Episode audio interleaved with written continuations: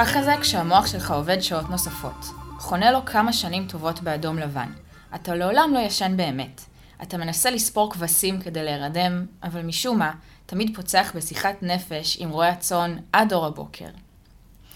אז שלום לכולם, אתם על מאחורי הכריכה, הפודקאסט של הוצאת הספרים ספרי ניב, והקטע שהקראתי לקוח מתוך הספר רע מילם של יהודה ניב. היי יהודה. אהלן, מה נשמע? בסדר, מה קורה? יופי, יופי. אה, אז אה, יהודה הוא אה, סופר ויזם, הוא בעלים ומנכ"ל של הוצאת הספרים ספרי ניב, בן 30 מהרצליה. והיום התכנסנו כאן כדי לדבר על הדרך שהוא עשה מסופר בעצם, עד להיות בעלים ומנכ"ל של הוצאה, וכל מה שקרה בדרך עד היום.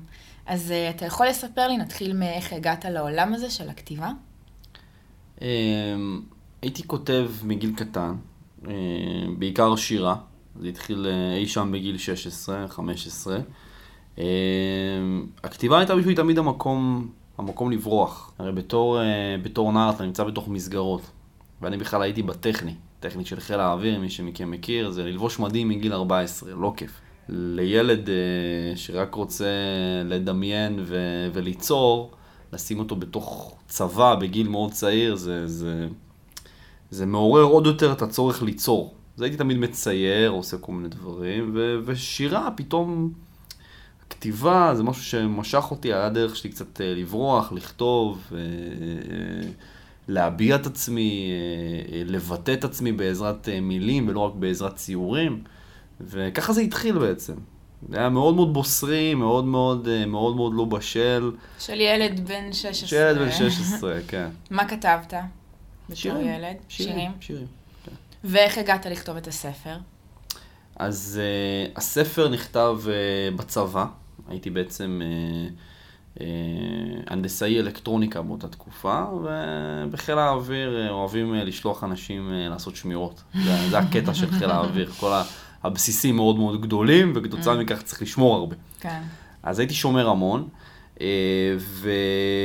ובשמירות, למרות שאסור היה לעשות את זה, מרוב שעמום חיפשתי משהו להעביר איתו את הזמן, אז אה, הייתי מגניב לפטופ מאוד מאוד קטן, ממש לפטופ פיצקלה כזה, הייתי מכניס אותו בכיס. בכיס, שולף, בכיס, אז לפטופ, ממש קטן. ממש קטן, פיצקלה כזה, אה, והייתי שולף אותו במגדלי שמירה וכותב, זה... ככה זה התחיל. כל הרעיון של הספר, זה רעיון שהתגבש אצלי כבר הרבה הרבה שנים, הרעיון הזה של רעם אילם. אוקיי? שבעצם, זה כאילו אקסימורון כזה, הפוך על הפוך. רעם זה דבר שעושה רעש ומרעיש, ועכשיו שימו את הרעם הזה והוא אילם. איך רעם יכול להיות אילם, אוקיי? אז בחרתי דמות שקוראים לה רעם, והיא אילמת, אוקיי? ולדמות הזאת קורים כל מיני דברים ש... שעצם העובדה שהוא אילם רק מקשים על הסיטואציה. ולמרות הכל הוא מצליח להתמודד והוא מצליח לפתור את כל האתגרים, ו... ו... זה, ה... זה הרעיון בעצם ש... שמאחורי הסיפור. זה ספר מתח, נכון? זה בעצם מותחן פסיכולוגי, אוקיי? אה, שרוב הספר מתרחש בתוך המוח של הגיבור. וואלה. הרי הוא אילם, אין פה דיאלוגים עם אנשים. כן. כל, כל הדיאלוגים זה הפרשנויות שלו למה קורה מסביב. Uh-huh. ויש לו מוח קצת קרימינלי כזה, הוא כאילו... הוא לא בדיוק אפוי. כאילו, אוקיי. כאילו, אבל בגלל שהוא לא אפוי, הוא חושב הרבה מחוץ לקופסה ומסתכל על דברים בצורה קצת מעניינת, כמו הקטע הזה ש... כן, קראת, אוקיי, שהוא רוצה נכון. ללכת לישון, הוא סופר כבשים, אבל רגע, אם הוא סופר כבשים, זה אומר שיש פה רועה צאן. מה יש לרועה צאן הזה להגיד? בוא נתחיל לדבר איתו, כן. כבר בוקר, אוקיי? זה חלק מהעניין. כן. אתה רוצה לספר קצת על העלילה בקווים כלליים? כן, אה, בגדול, למרות שהוא אילם, למרות שדמות הספר היא דמות שכאילו, היכולת שלו לתקשר עם הסביבה היא מוגבלת, עדיין הוא חי חיים נורמליים. הכל תקין, הכל בסדר, יש לו חברים, יש לו משפחה, יש לו אהובה, הם חיים ביחד, הכל טוב ויפה. הוא בן 23, הכל נראה פיקס. עד שיום אחד הוא מתעורר בבוקר, והוא לא מבין איפה הוא נמצא. הוא רואה שכל המיטה מכוסה בדם. וואו. הוא פתאום קולט שחסרה לו אצבע. הוא פתאום קולט מלא צלקות על כל הגוף. אה, ואז הוא מגלה גופה באמבטיה, אוקיי? ו... וכשהוא, כשהוא, מרוב שהוא נלחץ, הוא פשוט בורח מתוך, מתוך המקום שהוא נמצא שם, אפילו לא מבין איפה הוא היה, והוא מתחיל לשוטט, ו- ובבהלה ופאניקה, ופתאום הוא רואה עיתון, והוא קולט שהוא, שהוא תשע שנים קדימה בזמן. וואו. ואז הוא בן אה, 32. 32. בגיל 23 הוא קפץ ל-32, הוא בטח חשב שזה איכשהו מסע בזמן או משהו כזה, אבל מהר מאוד הוא הבין שהוא פשוט לא היה הוא במשך תשע שנים. וואו. אז מי הוא היה, מה הוא עשה. ואז הוא התחיל לחקור בעצם, ו- ואז הוא פתאום התחיל להבין שהוא בעצם אה, נמלט מן החוק, והמשטרה רודפת אחריו, mm. והמשפחה שלו לא רוצה לדבר איתו בכלל. מה, מה קרה פה? מי הוא היה באותם תשע שנים? מה הוא עשה? אה, ואז הוא מתחיל לגלות, ומתחיל להבין, ומתחיל להבין איך בכלל זה קרה שהוא שכח את אותם תשע שנים. מה הלך פה? זה כל הספר, זה המסע הזה, המסע אחר האמת, המסע אחר האהבה, המסע אחר החקירה של מה קרה, אה, ובסוף איך לפתור את הכל ולארגן את החיים שלך מחדש, אם הוא יצליח או לא, זה יצטרכו לקרות. מעניין. כן. אבל מה, מה גרם לך בעצם אה, לעבור מכתיבה להקמה של הוצאת ספרים? אז ככה, קודם כל... זה לא, לא צעד שכל סופר עושה, זה לא מובן מאליו. כן, צריך להיות מספיק משוגע בשביל לעשות כן. את זה. אה, אה, וסטיב ג'ובס אמר שרק האנשים שמשוגעים מספיק לחשוב שיכולים לשנות את העולם הם אלו שעושים את זה. אה, ואני מאמין בזה. הרעיון הוא שאני בספר שלי חוויתי תהליך שהוא היה תהליך מבחינתי, אה, נקרא לזה תה- תהליך שבור, תהליך לא רציף, תהליך שהוא, שמצאתי בו המון המון חורים והמון המון מקומות לשיפור. עכשיו אני במקצוע שלי מהנדס חשמל ואלקטרוניקה, באתי מעולם שהכל, הכל בבלוקים, הכל מסודר, להכל יש תבנית והכל חייב להיות הנדסי ומובן. וכשאתה נכנס לתהליך שכולו כאוס, אתה מנסה להכניס סדר לתוך העניין הזה.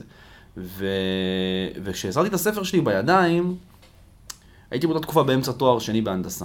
בסדר? והחזקתי את הספר שלי בידיים שלי לראשונה, ו- וההתרגשות שמילאה אותי, הבנתי שאני לא יכול להישאר אדיש לדבר הזה. שאני לא יכול להישאר אדיש ל... ל... לילד הזה שנולד לי הרגע, לספר שלי, לבייבי שלי, שפתאום ראה עולם, ו... ו... והבנתי שאני רוצה להתעסק בספרים.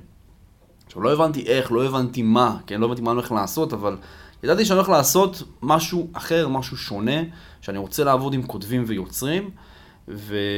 ו... דווקא לא חשבת על אה, להיות סופר? לא.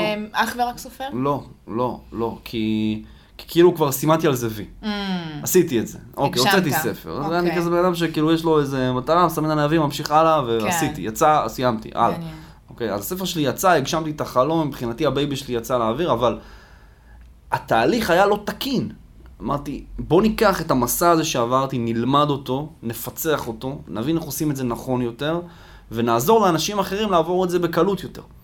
וכל הרעיון של ספרי ניב בעצם נולד מתוך זה של איך אנחנו משדרגים את תהליך היציאה לאור, הופכים אותו לקל יותר, מהיר יותר, נכון יותר, אה, אה, ובסופו של דבר גם עוזרים לסופר ביום שאחרי. סופר שחותם אצלנו על הוצאת ספר, אחרי איזה חודש בערך, הוא, הוא מוזמן ליום עיון אצלנו בהוצאת ספרים, שאנחנו מסבירים לו שכבר עכשיו הוא צריך להתחיל להתכונן לשיווק של הספר שלו. נגיד פודקאסט זה חלק מהעניין, יש עוד הרבה דברים ששום הוצאת ספרים אחרת לא עשה. תראי לי עוד הוצאת ספרים שיש לה פודקאסט. כן. בחייאת רבאק, תראי לי הוצאת ספרים עם אינסטגרם. Mm, אוקיי, תראי לי הוצאת ספרים שטסה לפרנקפורט ולבולוניה, לירידי ספרים הכי גדולים בעולם, ו- וכל הזמן חושבת על שיתופי פעולה ועוד דברים, ומה עוד אפשר לתת לסופרים, ואיך עוד אפשר לקחת את התהליך הזה לשלב הבא, כדי שבסופו של דבר סופר, שהספר שלו יוצא לאור, הוא ידע ש- שהוא מקסם את התהליך, שהספר יצא בצורה הכי טובה, בצורה הכי אופטימלית שהוא יכול לצאת, התהליך היה הכי אפקטיבי שיכול להיות. זה מה שאנחנו עושים כאן. יפה. רגע, אז אה, אמרת משהו על אה, הנדסה. כן. בעצם עשית תואר ראשון בהנדסה והתחלת את התואר השני, השני נכון. נכון? למה עזבת את התחום הזה? כאילו דווקא ההנדסה זה נשמע כל כך מבטיח וכל כך כאילו בטוח. יש לך עכשיו עבודה בטוחה עם שכר גבוה, אה, תחום יציב, ופתאום גם אתה הופך להיות עצמאי, שזה בפני עצמו לא יציב, והוצאת ספרים, ומה הקשר, כאילו, אז למה? אה, קודם כל ברגע שסיפרתי לכל, ה... לכל החברים שלי לספסל הלימודים שאני עוזב את, ה... את התואר ופותח הוצאת ספרים, אנשים חשבו שהשתגעתי, כן. אוקיי? טוב, כבר אמרנו שאתה צריך להיות אה, משוגע. כן, אבל האמת היא שתמיד הייתי משוגע. זאת אומרת, זה, זה באמת צריך להיות משוגע כדי לעשות מה שעשיתי, אבל, אבל, אבל אין מה לעשות. זה ללכת עכשיו להייטק נכון, לקבל את המשכורות הגבוהות של המשק, ו- ו- ו- ולחיות בתוכה, אני קורא לזה כלוב מזהב, אני קורא לזה בכלל. בסדר, אני גם מסתכל על, על, על להיות שכיר בהייטק בצורה מאוד מאוד אה, אה, שונה ממה שהסתכלתי פעם. פעם זה משהו שחינכו אותי אליו, וזה כן. היה נראה לי כמו, ה- כמו המטרה בחיים, אבל היום אני מסתכל על זה כעל, כעל איזשהו כלוב מזהב, אוקיי? כל, כל החבר'ה שם, הם עובדים המון שעות. בשביל משהו שהוא בסוף לא שלהם, אוקיי? כן. ונכון, הם מתוגמלים ביד הכי נדיבה שאפשר לתגמל אנשים במשק, אבל, אבל עדיין, לא בסופו של שלהם. דבר, הם, הם מפרפרים בשביל חלומות של אנשים אחרים. כן. ו, וכל הרעיון שלי היה, זה, זה, זה לבנות משהו שהוא שלי, אוקיי?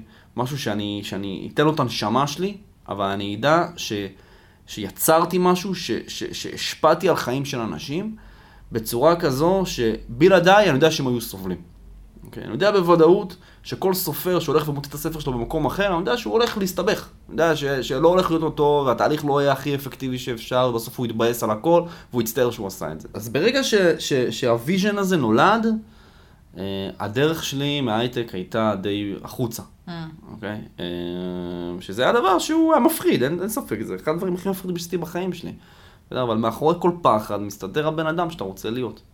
אוקיי? אז... ואיך אתה מתמודד עם הפחד הזה, אבל?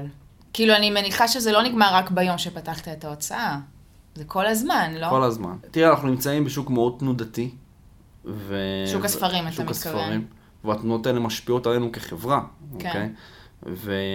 ו... ואנחנו, אני מאמין שאנחנו צריכים להיות מספיק גמישים כדי להתאים את עצמנו לכל השינויים שקורים, ואנחנו באמת כאלה. הרי אנשים שונאים שינויים. כן. למה הם שונאים, ש... למה הם שונאים שינויים? כי... כי אה, זה מה שהם רגילים, זה מה שהם רוצים, זה מה שזה, אבל הם לא מבינים דבר אחד בסיסי בעולם הזה, שינוי זה הדבר היחידי שנשאר קבוע.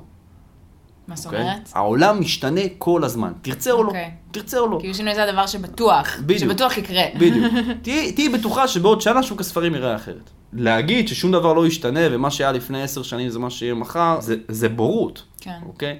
לצערי, רוב האנשים חושבים ככה. לצערי, רוב הוצאות הספרים גם מתנהגות ככה. יש לנו פה רבי מכר שמכרו עשרות אלפי עותקים, אנחנו, אנחנו מוצאים 300 uh, ספרים בשנה, אבל 10% מהם הם רבי מכר, שזה סטטיסטיקה וואו. משוגעת. אין הוצאות ספרים בארץ עם אחוזים כאלה, אוקיי? הסיבה שהחבר'ה שלנו מצליחים לעשות את זה, גם כי הם מקבלים את ההכוונה הנכונה, אה, אבל גם כי, כי הם מראש באים ב mind של, אוקיי, אם אני בא לספרי ניב, זה אומר שאני הולך אה, אה, אה, לפעול אחרת ממה ששוק הספרים מצפה שאני אפעל. Mm. אוקיי? כולם יחשבו שאני אצא לחנויות קודם, לא, אני קודם כל אעשה פעולות באינטרנט ואז רק אצא לחנות. אני קודם כל כן. אשווק ואני קודם כל אלך כאילו משנים לאינסטגרם. את החוקים. לשנות, כל הזמן לשחק ולשנות את החוקים, כי החוקים משתנים, כן. ואתה צריך להתאים את עצמך לשינויים שקורים. כן. עכשיו, הש, השיטה המסורתית היא עדיין עובדת, אבל היא עובדת בעבור אנשים שהם כבר רבי מכר 20-30 שנה. שהשם שלהם כבר מבוסס. בדיוק, בדיוק. אבל עכשיו, סופר אנונימי חדש, מתחיל בתחילת הדרך, שכתב ספר מדהים, השיטה המסורתית היא לא רלוונטית בעבורו. הוא לא שם. הוא יהיה שם בעוד שנתיים, שלוש, אם הוא יעבוד נכון. כן. אבל הוא חייב להיות טיפה יותר ערמומי, נאמר את זה ככה, ולפעול אחרת. כן. ואנחנו יודעים לעשות את זה, יודעים ללמד אותם איך לעשות את זה. כמובן, בסופו של דבר הסופר יעשה מה שהוא רוצה, כן? אבל אנחנו כאן כדי לכוון, לתת את הדרך. אה, איך הגענו לזה? איך, אה, האמת מה- שזהו, שאלתי אותך איך אתה מתמודד עם הפחד. עם הפחד. כן. אז קודם כל אה, זה להכיר שהוא קיים. להבין שהוא תמיד יהיה, לא הולך לשום מקום. פחד זה בסך הכל אה, איזשהו מנגנון אוטומטי שקורה לנו בראש, אה, תת המודע מנסה להגן עלינו, לשמור על עצמנו, אבל ברגע שאתה מבין שאין פה באמת שום סיכון לקיום שלך, כן, ש... מה כבר הקיום יקרה? הפיזי אתה מתכוון? כן, מה כבר יקרה? מה, כאילו, מה הדבר הכי גרוע ש... מה, מה יקרה? אז אני אפסיד כסף? בסדר, סבבה, אני אפסיד. ו- ומה? העיקר שיחקתי משחק גדול. אוקיי? העיקר שיחקתי משחק שיש בו משמעות. ניסיתי לשנות משהו, ניסיתי אתה, לעשות אתה טוב. אומר את זה, אבל רוב האנשים לא חושבים ככה. נכון. אומרים, אה, כאילו כסף, מה זה כסף? אז אני יכול אה, למצוא את עצמי בלי כסף לשכר דירה, בלי כסף לאוכל, בלי כסף, אתה יודע. תראי, אני- אני אני אדייק את מה שאמרת. אמרת רוב האנשים לא חושבים ככה, אני רוצה להוריד את המילה ככה. רוב האנשים לא חושבים, כן. אוקיי? פעילות מנטלית, זה שרצים לי מחשבות בראש, זה לא אומר שאני חושב. אוקיי? אנשים מתבלבלים בין פעילות מה זה מנטלית אומר לבין לחשוב? מחשבה. לחשוב זה, זה, זה ליצור מציאות. אה. לנטרל את כל הרעשים, לראות vision וליצור את המציאות הזאת על כדור הארץ. מציאות שלא הייתה, לגרום לזה לקרות. לא היה ספרי ניב, הנה, יש ספרי ניב, כן. מוציאים 300 ספרים בשנה, רבי מכר שמכרו, שמכרו עשרות אלפי עותקים. אנחנו הוצאת ספרים היחידה בישראל עם צוות של, של 12 עובדים, אני לא מכיר עוד הוצאות ספרים עם 12 עובדים. כאילו, זה, אין דברים כאלה. כן. ואיך זה קרה? סתם פתאום יום אחד זה קרה? לא, יצרתי את זה בעזרת מחשבה. אוקיי? מחשבה שיוצרת מציאות. כן. ורוב האנשים מפחדים לחשוב וליצור את כי המציאות. מפחדים שלהם. ליצור מציאות, כן. נו. אתה מדבר הרבה על, אה, על חלומות ועל אה, חזון. אה, מה, מה החלום הבא שלך? אה, זאת אומרת, הגשמת, אוקיי, אמרת, אה, עשיתי וי על ספר, עכשיו עשית וי על הוצאת ספרים, ולא סתם הוצאה היא גם מאוד מצליחה, כמו שאתה אומר. אז מה החלום הבא? קודם כל אנחנו נכנסים להרפתקה חדשה, שזה, אה, שזה הקמת סניפים. אוקיי. כן, אנחנו רוצים להקים סניף אה, בירושלים וסניף אה, בחיפה, שאלה שני יש פה מוקדי... סקופ. כן, שאלה שני מוקדי תרבות מאוד מאוד מאוד אה, חשובים בישראל, שחשוב להיות שם. אוקיי? יש לנו המון לקוחות שלא יצאו לאור עם ספרי ניב, רק בגלל הסיבה שאנחנו בהרצליה והם בירושלים, וקשה להם, והם חושבים שהם יצטרכו לנסוע לפה הרבה, שבעינינו הם צריכים לנסוע לפה רק פעם אחת, או כן. פעמיים בשביל עוד להרים כוסית, בסדר? אז, אז... אה, אה, אבל, אבל סניף יש כאלה בתל אביב, ס- אה, לא תל אביב. הרצליה סוגר לנו את. המרכז, חיפה סגור לנו את הצפון, ירושלים סגור לנו את ירושלים, שירושלים כן. זה, זה מוקד תרבות מאוד מאוד נכון. גדול. באזור הצפון יש, וגם בחיפה יש הרבה תרבות שהיא ערבית, אה, אוקיי? זה, זה, זה שוק שלם שאף אחד לא מתייחס אליו, כאילו, כאילו, כאילו הוא לא כאן, אבל הוא כאן והוא קיים, והם חלק מעמנו, ואנחנו צריכים, אה, אנחנו, גם הם מוציאים ספרים. כן. אוקיי? אחרי שנקים את הסניפים האלה ונבין מה, מה המשמעות של לנהל כמה סניפים ו- ו- ואיך זה עובד, ה vision שלי שזה כבר איפשהו ב-2019 להתחיל את המהלך של סניף בלונדון. כבר, אוקיי. כבר בפרנקפורט הקרוב, באוקטובר, אני וניב ועוד כמה סופרים שלנו טסים ביחד ליריד הספרים בפרנקפורט. ניב אה, עובדת ניב, אה, ניב הסמנכ"ל. הוא סמנכ"ל וגם שותף בחברה כן. הזו כבר. אה, אה, ואנחנו הולכים לטוס ליריד הספרים הכי גדול בעולם, שבגרמניה יש לנו שם כמה יעדים, בעיקר למכור זכויות יוצרים של ספרים שלנו לחו"ל, אוקיי? שזה כבר גם... הייתם ב- ביריד בשנה שעברה. היינו שנה שעברה, זו הייתה הצלחה מסחררת, וואלה. השנה כנראה גם, אה, גם ניתן בראש, אבל יש לנו עוד איזשהו יעד השנה, שזה להתחיל ליצור את כל הקשרים שאנחנו צריכים בשביל לונדון, אוקיי? רגע, אז גם אבל- אה, בארץ, בסניפים וגם בלונדון, זה יהיה כמו פה בהרצליה, הוצאת ספרים פשוט בעוד מקומות? כן. והסניף בלונדון, למי הוא יפנה? לישראלים או בכלל? בכלל. אוקיי. כל, לתושבי לונדון. מעניין. אוקיי? להביא את המודל שיצרנו כאן, שהמצאנו כאן, שאגב, שימי לב משהו מאוד מעניין. המודל שלנו, אוקיי, ש- ש- שתפס תאוצה בישראל, שבו סופר משקיע בהוצאת הספר שלו, אוקיי, התחיל בלונדון. כל, ה- אוקיי. כל ה indie publishing, זה, זה התחיל שמה, אוקיי. ועבר ומארצות הברית הגיע לישראל. אתה יכול רק להגיד אני- בכמה מילים על המודל הזה, שהמאזינים יבינו מה, מה שונה כן, בעצם? אני אסביר. תראי, אה, בכל העולם אה, אה, קיים המודל המסורתי, שבו סופר שכתב ספר פונה להוצאת ספרים, הוצאת הספרים בוחן את הספר, גם אם זה סופר אנונימי שאין לו שום שם, אבל אם הוא כתב משהו טוב, הוצאת הספרים מוכנה לקחת על עצמה את הספר, להשקיע בהפצה, בשיווק, בהפקה, בהכל, ולתגמל את הסופר מהמכירות.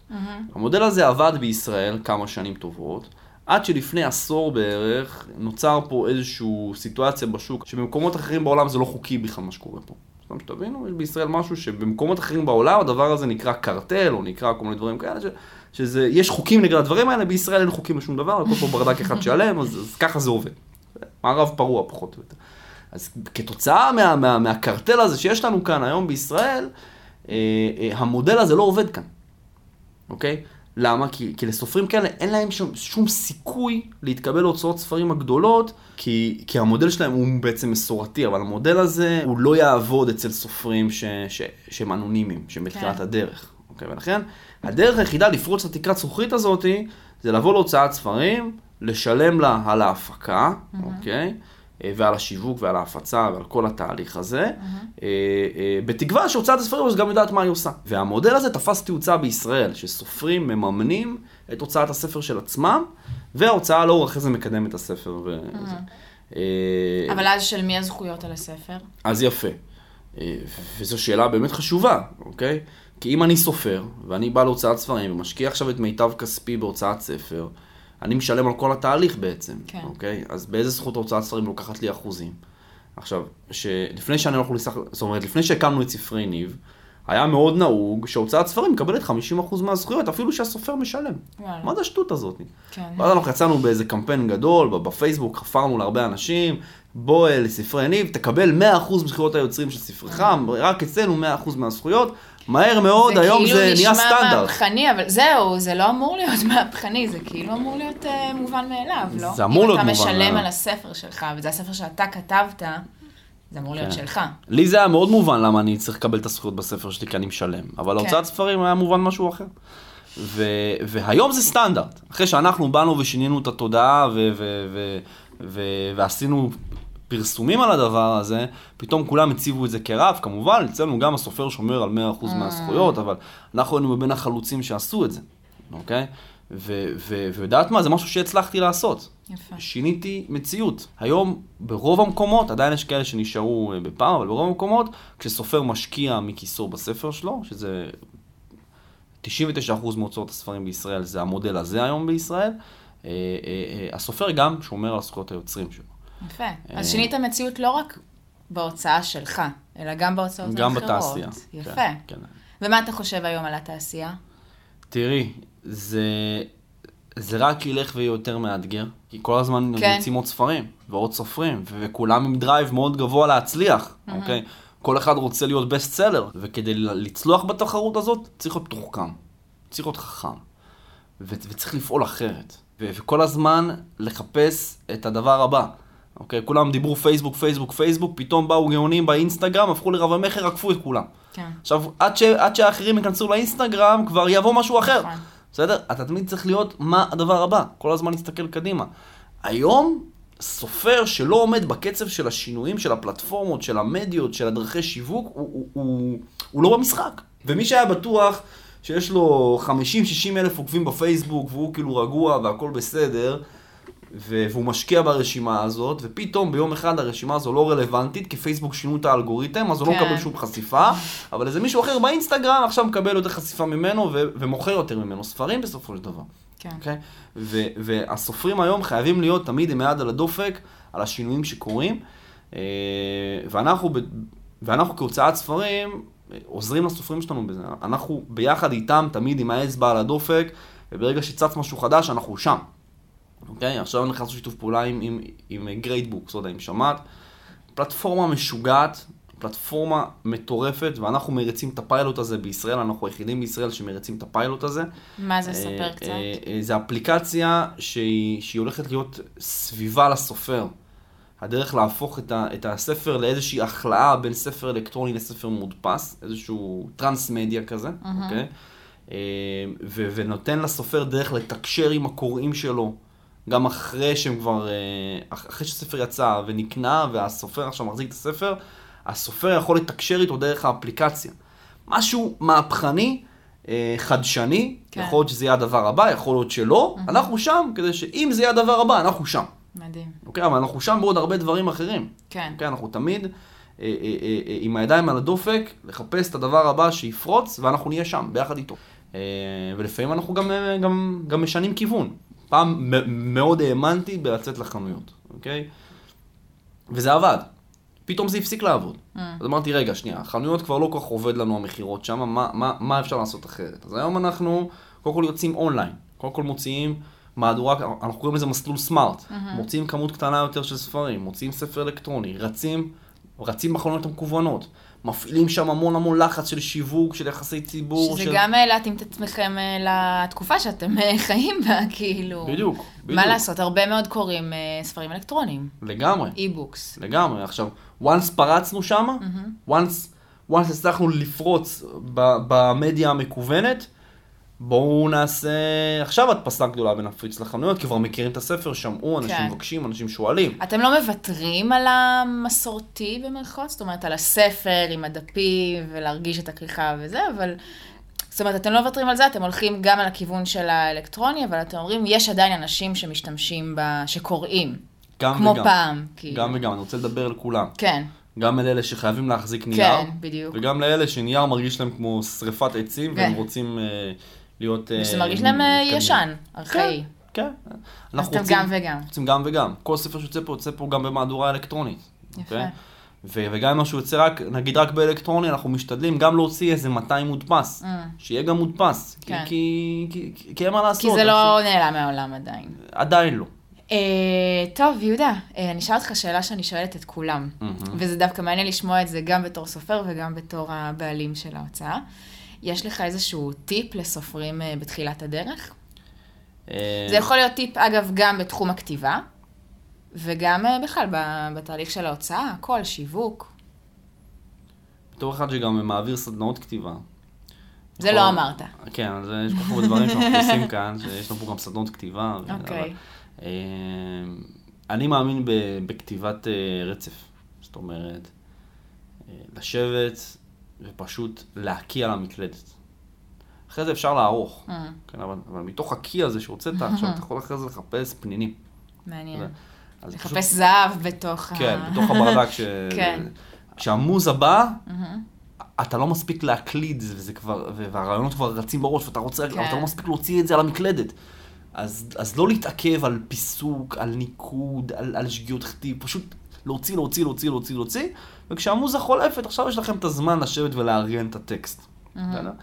אה, ו, ועוד המלצה שלי, כדי לכתוב ספר, זה, זה הרבה עניין של, אה, של התמדה, אוקיי?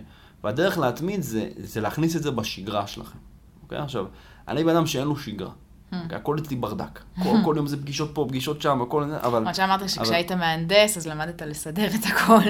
אני מנסה לעשות סדר בכאוס. כן. כן?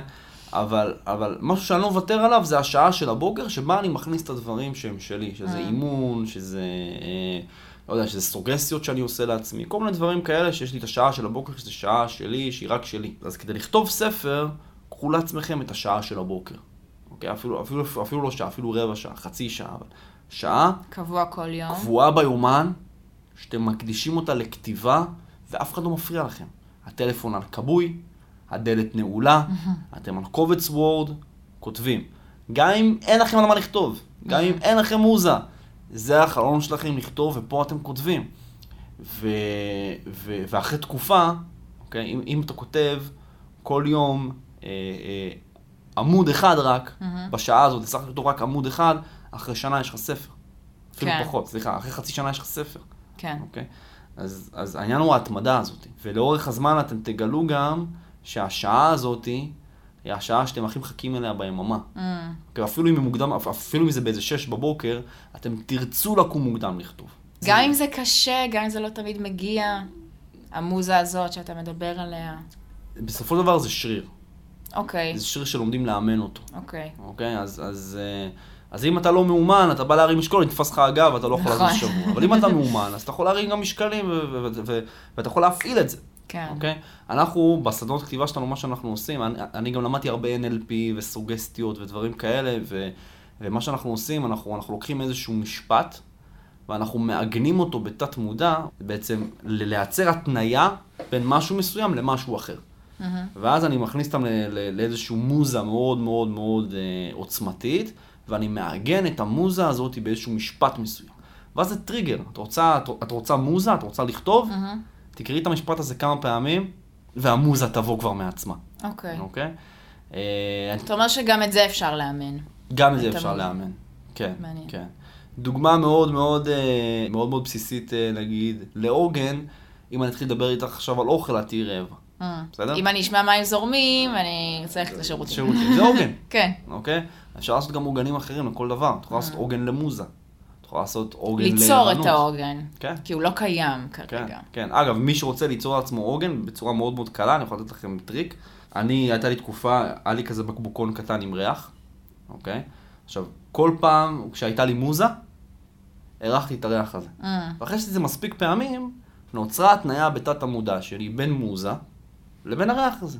ואז היית עושה הפוך, היית מריח בדיוק. את זה, ואז... ואז כל פעם שהייתי רוצה לכתוב ולא הייתה לי מוזה, הייתי מריח, זה היה ריח של תפוז, אה. היה ריח של תפוז חזק כזה. ברגע שהייתי מריח את התפוז הזה, פתאום היה לי מוזה לכתוב. אוקיי, יצרתי התניה מנטלית בין ריח, שזה, אגב, זה יכול, זה יכול להיות משפט, זה יכול להיות ריח, זה יכול להיות כל דבר אחר שאתה רוצה, לבין מוזה. יפה. זה, זה, זה, נראה לי שזה, נראה לי שזה שני טיפים אה, שיכולים, אה, אפילו שלושה טיפים. יכולים לתת לסופרים הרבה הרבה value. אה, רגע, אז בוא נסכם. אמרנו לעשות שעה קבועה, שעה שכותבים. קבועה, כתיבת רצף, כתיבה שפשוט אוקיי. להקיא הכל החוצה. נכון, בלי לערוך. כן, ולעגן מוזה. ולעגן, יפה. לעגן מוזה, יפה. כן. ולהתאמן על זה. ולהתאמן על זה. יפה. כן. טוב, יהודה ניב, המון המון תודה.